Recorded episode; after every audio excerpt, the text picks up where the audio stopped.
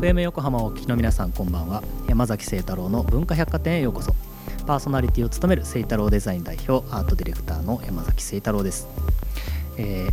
今週のゲストもですね現代美術家の宮島達夫さんです、えー先週は宮島さんのまあ象徴というかねあの、まあ、代表代表作というかあの、まあ、3つのコンセプトの話であるとかあとはデジタルカウンターを用いた作品あとはま直島の作品とかですねまあいろいろお伺いをしましたけれども、まあ、今週は長年携わっていらっしゃるいろんなプロジェクトについてお聞きしていこうかなというふうに思っています。そんな文化百貨店ではメッセージもお待ちしております。Twitter、Facebook、Instagram、 note の公式アカウントをフォローしてコメントやメッセージを送ってください。それでは山崎晴太郎の文化百貨店今夜も開店です。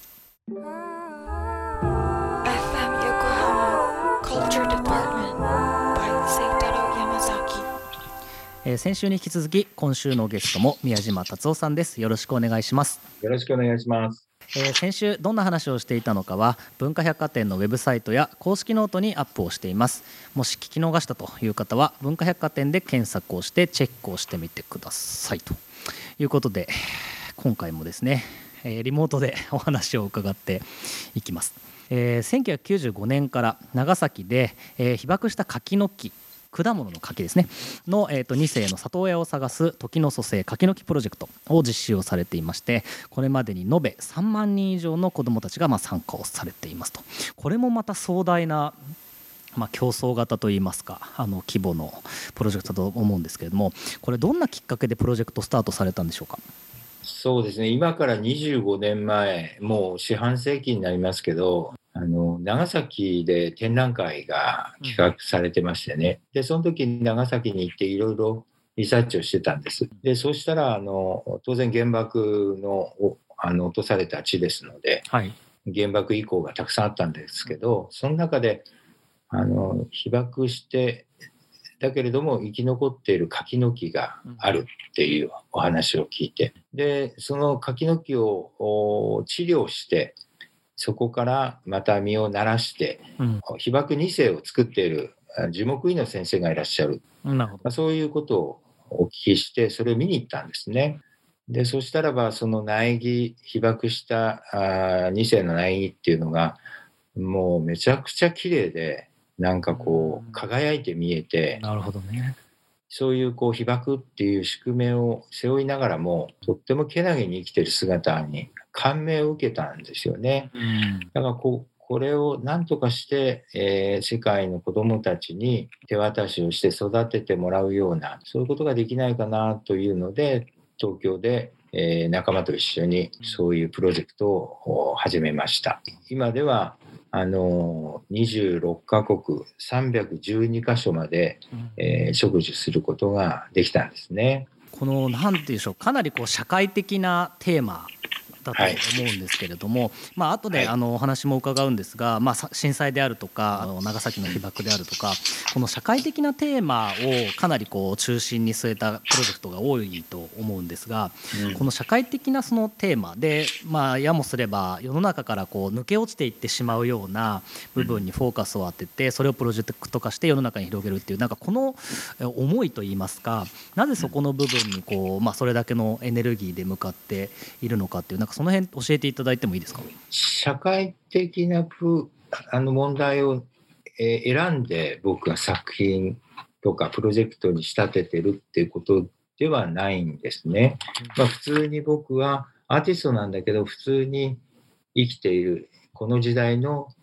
社会的な人間の一人として、えーいろんな問題に、まあ、敏感に反応して生きてるんですけども、でその中でやっぱりこうあこれはすごいめちゃめちゃ心動かされるとかすごいなんかこれは大事にしたいとかっていうやっぱ気持ちがまず先にあるんですね。僕の心が動くか動かないかなんです。なるほどなるほどそうでないとね、リアリティがなくなっちゃうんですよね。で、よく社会的な問題をアートに、えーしようというふうに、えー協情的になるとですね、とても説明的な教科書っぽいあのものにしかならなくって、あんまりそれは若い人たちに伝わらないんですよね。うーんなるほどだからむしろその自分の心がこうめちゃめちゃこうムーブして動いた時に新しい世代に向けた新しい表現を加えていくとそのビッグイシューもアートとして蘇ってくるんですね。それが若い人たちにとっても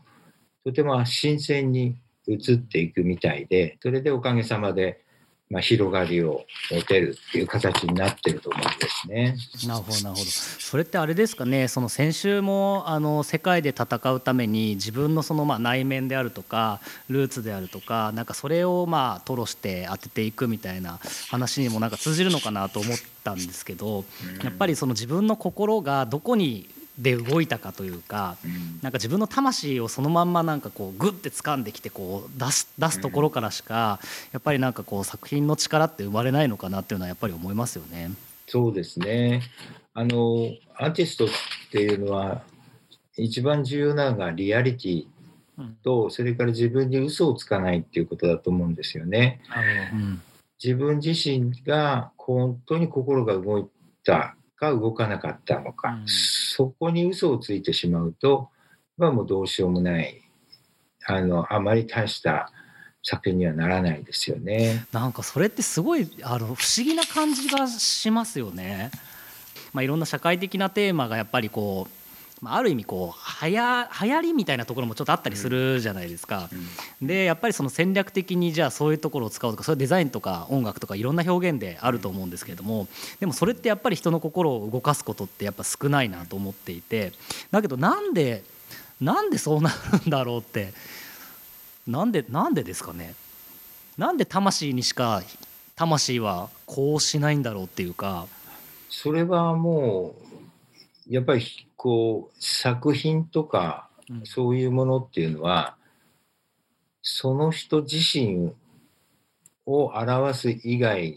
はないんですよね。うんだからその人がもし心のどっかで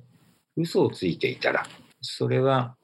嘘だよっていうのが作品に現れてしまってで見る人たちもそれを嗅ぎ取ってしまうということだと思います。そうですよね。だからなんか嘘っぽいなこの人って同じ言葉を言ってても分かるってなんかそういう感じですよね。確かにね。その通りですね。ありがとうございます、えーそして、まあ、今回のちょっと話プロジェクトに戻りますけれどもこのはい時の蘇生これアイルランドであるとか、まあ、印象的な出来事がまあいろいろあったということなんですがこれどんなことがあったんですか？このプロジェクトっていうのは食事が目的ではなくて、食事をしながらアート表現を行ってもらうっていうのが一つのプロジェクトの大きな柱なんですね。で、アイルランドで、えーやった時には、その当時まだまだその宗教間対立っていうのがありましてね、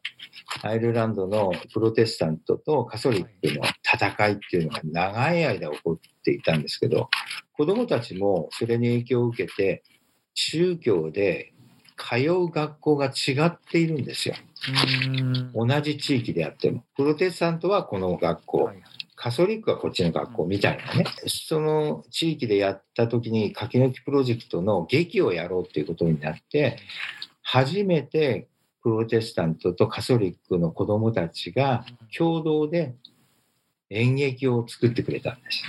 で、えー子どもたちの書き抜き、えー育成委員会あ、そういうのも作ってくれて、お互いの学校から何人か出てくれて、それでずっと育ててくれたんです。だから、アートっていうのは、そういうふうに、まあ、宗教を超えたり、国境を越えたりするんだなっていうのが印象的でした。なるほどでもまさにもう今のお話聞くと先週先週ですかねあのご紹介いただいたあの戦争の対義語が芸術だっていうのはもうまさにその通りだなっていうのがこの辺のエピソードにまあ裏打ちされてますよね。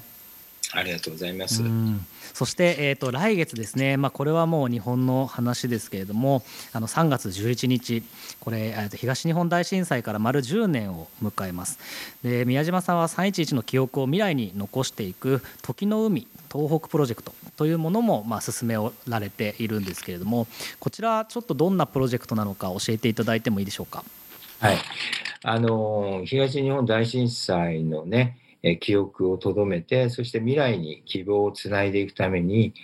大きな作品を東北の沿岸部に作りたいっていう思いで、3年ぐらい前から始めてるプロジェクトです。うんで、それは大きなプールの中に3000個のえー LED をお浮かべて、それで作品化しようとしてます。で、その3000個は被災地の住民であったり、子どもたちであったり、そういう人たちにタイムセッティングをしてもらって、参加してもらう。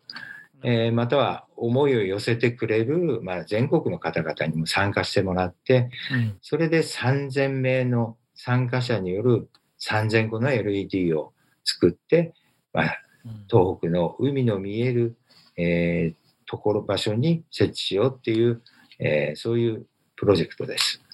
今、あの始めて3年、4年目なんですけども、約10年かけてこれも、えーやっていきたいなっていうふうに思ってます。完成した暁には参加してくれた方たち、全国から東北の地へ、えーその場所に行ってですね、えーいろんな思いを馳せていただいて、うんあの、あの日、あの時、何があったのか、そして自分はあの時何を考えていたのか、そんなことを思い出す場、そして未来に、東北の未来をこう、えー思い描くような、そんな場所になったらいいなって思っています。なるほどね。ありがとうございます、まあ、僕もデザイナーなのでまあいろいろこう、まあ、取り組みであの現地の、まあ、それこそ AC の広告を作りにあの被災したあの僕山田町っていうところに行ったんですけど、まあ、あの行ったりですね。あとはその被災地の聞き書きみたいなものの、まあ、出版をちょっと手伝ったりとか、まあ、いろんなプロジェクトで力になれるところをって言ってやってきたんですけれどもやっぱりそのこのあ素晴らしい。10年でなんだろうやっぱ自分自身の関わり方もどんどんどんどん希薄化していくというかやっぱりその人の中でこうどうしてもこう風化していく部分であったりとかでもやっぱりそれを残していかなきゃいけない部分であったりとかなんかいろんなものがあると思うんですけれどもこのまあ2つって実際に今もまだ活動されててどう感じてらっしゃいますか、うん。まあこれあの私もその被災地ではないのでね外側からの人間が外側から見てうんぬんっていうのはなかなか言えないと思うんですね。やっぱりあの住んでらっしゃる人がどう思いどう考えてるかこれが一番だと思うんですよね。ずっとまあ入り続けてはいるんですけど5年目ぐらいから被災地の方たちあの前を向きたいっていうひそういうほとんどそういう形でしたね5年目ぐらいから。えー被災地被災地っていうふうに言われるのもちょっとはばかられるっていうかね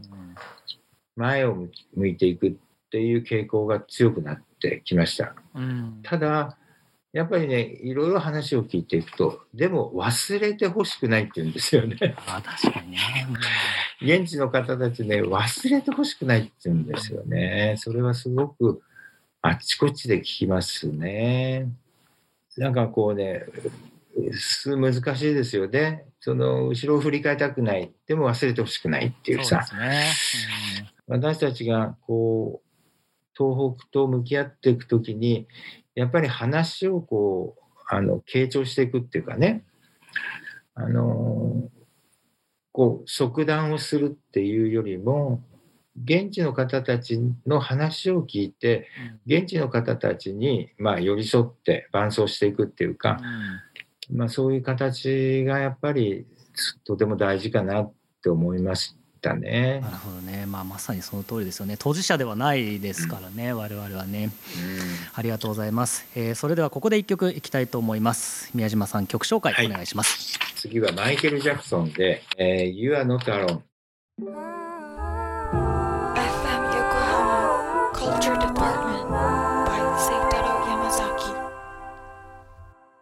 文化百貨店今晩お越しいただいている宮島達夫さんが選んだマイケル・ジャクソンの「You are not alone」を聞いていただきました。これは何か理由ありますか」そうですね。まあ東北の方たちのことを思うとね芸術の力っていうのは本当にこう目に見えない力があってでそれはお金には換算できないし数量化もできないんだけれど、うんその目に見えない力のだけに実は目に見えない心の傷みたいなものをうん。優しく包んでくれるそういう力があると僕は思っていて、うん。まあ、この曲も本当に静かに「あなたは一人じゃないよ」って言ってくれるようなねすごい優しさに満ちた曲だなって。それであの東北の方たちのことを考えて選びました。その、まあ、今話題に上がっている東北のプロジェクトですね。時の海東北。このプロジェクトでは被災地以外の方でも参加できるサポートアーティストも募集をされていることですね、これでサポートアーティストっていうのはこれどういう立場というかどういうことなんでしょあのーこれ大きなプロジェクトなので、まあ、と当然資金的にも、えー大きなお金をかけなくてはいけないので、まあ、それのサポートをしてくださる、資金援助してくれる方たちをあの一緒に募集しています。で、えー実は資金援助っていうのは、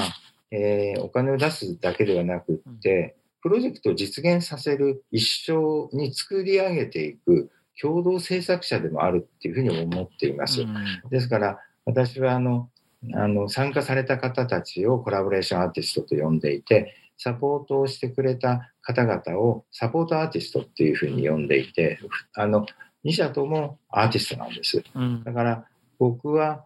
企画をするんですけれども、その方たちと一緒に大きなプロジェクトを作り上げて、東北の、えー被災された地域に、えーそれを実現させよう。まあ、そういう意味で、サポートアーティストの皆さんにも、えーたくさん参加してもらって、一緒に作っていきましょうという、まあ、そういう意味で、えー呼びかけて、えーいます。はいありがとうございます先週から渡っていろいろ教育者の、まあ、視点みたいなお話もちょこちょこ入れていただいていますけれども、えー2016年まで東北芸術工科大学とあと京都造形芸術大学の副学長も務められ現在も客員教授として講師の指導をされているということですね、えー僕のマスターの大学ですね。京都造形芸術大学。これ、えー、と15年にわたって、まあ、指導され続けてきているということなんですけどもこれきっかけっていうのは何かあったんですか？きっかけがですね、あの、今から2003年ぐらいですかね、2003年ぐらいに、えー実はあの、長い間アーティストサミットっていうのを開きたいっていうふうに思っていて、それはアーティストたちっていうのはものすごい想像力を持ってますから、えーまあ、社会的なビッグイシューみたいなことに対しても、さまざまな、えー提言とか、えー独独自の視点を提供できるんじゃないかということで、世界中の優れたアーティストたちが集まって、えービッグイシューについていろいろ議論し合う場を作りたいっていうふうに思ってたんです。まあ、その話を、えーあの京都造形芸術大学の、えーその当時の理事長徳山さんにですねしたところ大変共感をしていただきまして、えーそうじゃあぜひうちの大学でねそれをねあのやろうじゃないかっていうふうに言ってくださって、えーまあ、それがきっかけで、その京都造形芸術大学、今、あの、去年から京都芸術大学、名前が変わったんですかね。えーあの、そこで、まあ、あの、やらせていただくことになりまして、そこからの、えー教育、えー教団っていう話ですね。なるほどなるほどこれ教育っていうのをずっとやられてきて、まあ、その伝え方であるとかいろんなあのお話があったんですけれども何が一番面白かったですか？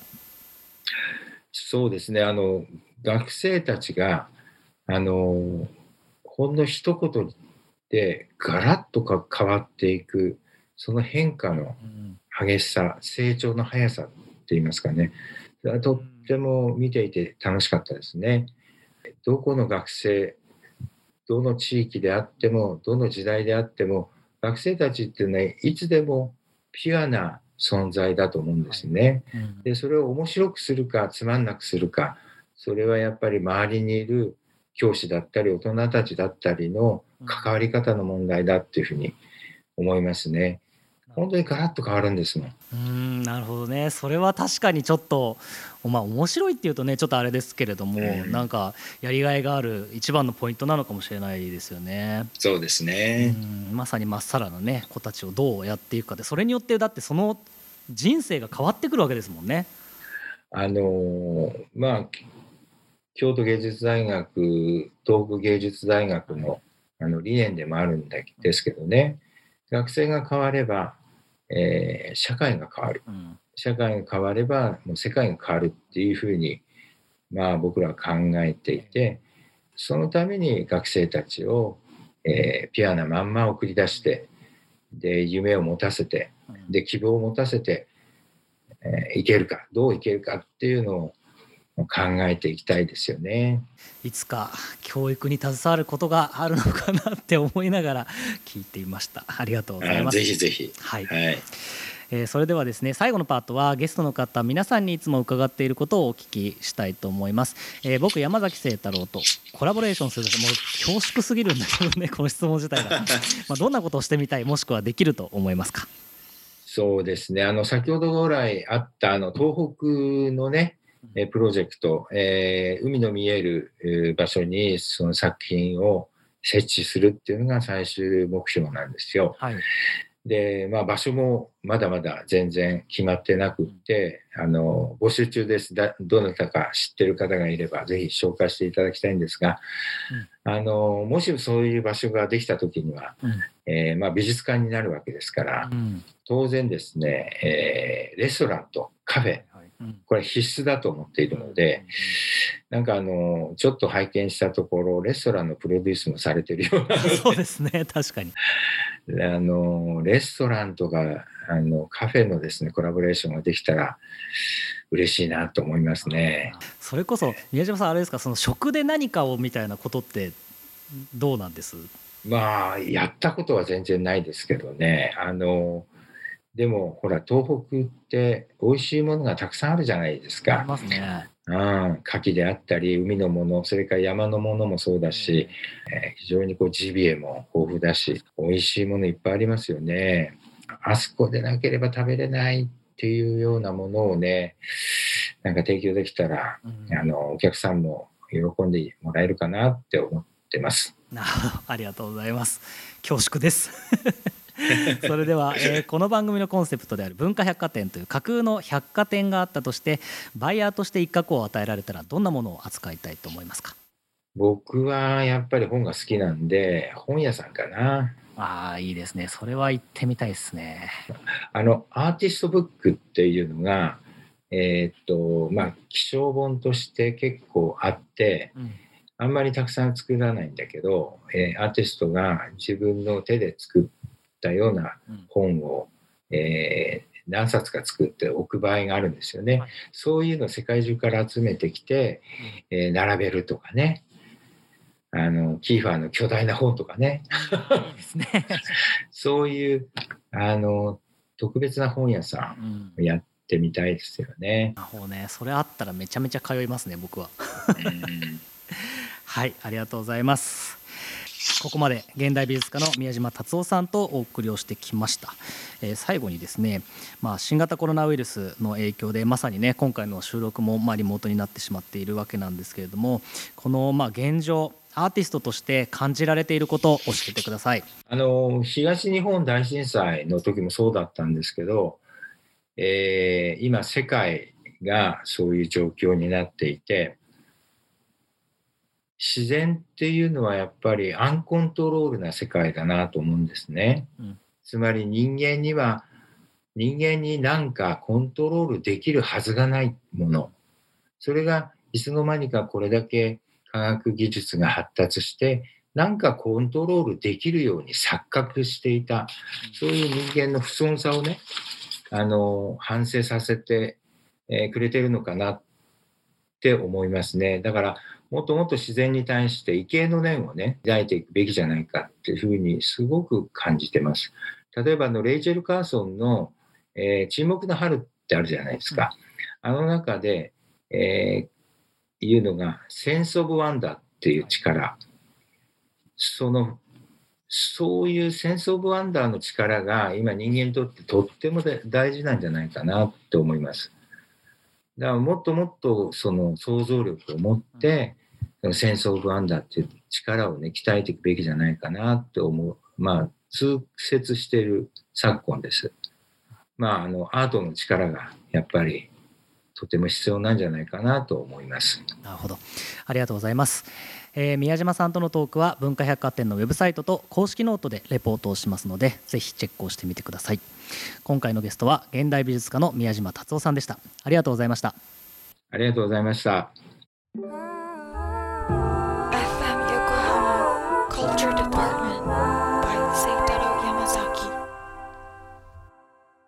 え2週にわたって宮島達夫さんとお送りをしてきました。本当にめちゃめちゃ分かりやすかったですね。あの本当に何だろう。日本の現代美術の、まあ、スター中のスターというかね大御所中の大御所というかという方なんですけれどもなんかこんなにもなんだろうなフラットに言葉にされていてで多分こういうのってなんかすごい分かりにくくなっていくパターンとすごい分かりやすくなっていくパターンの、まあ、2方向だと思うんですけどで僕多分今最近はね自分自身鑑みると分かりにくくなってきてんだろうなって 自分で反省をしてるんですけどもなんかそんな自分のなんか未来を猛省するようなお話がいろいろ聞けましたね。ぜひあの直接お会いしたいと思ってます。といったところで、えー今週の文化百貨店は閉店となります。それではまた来週2月14日の深夜0時半にお待ちしています。お相手は山崎清太郎でした。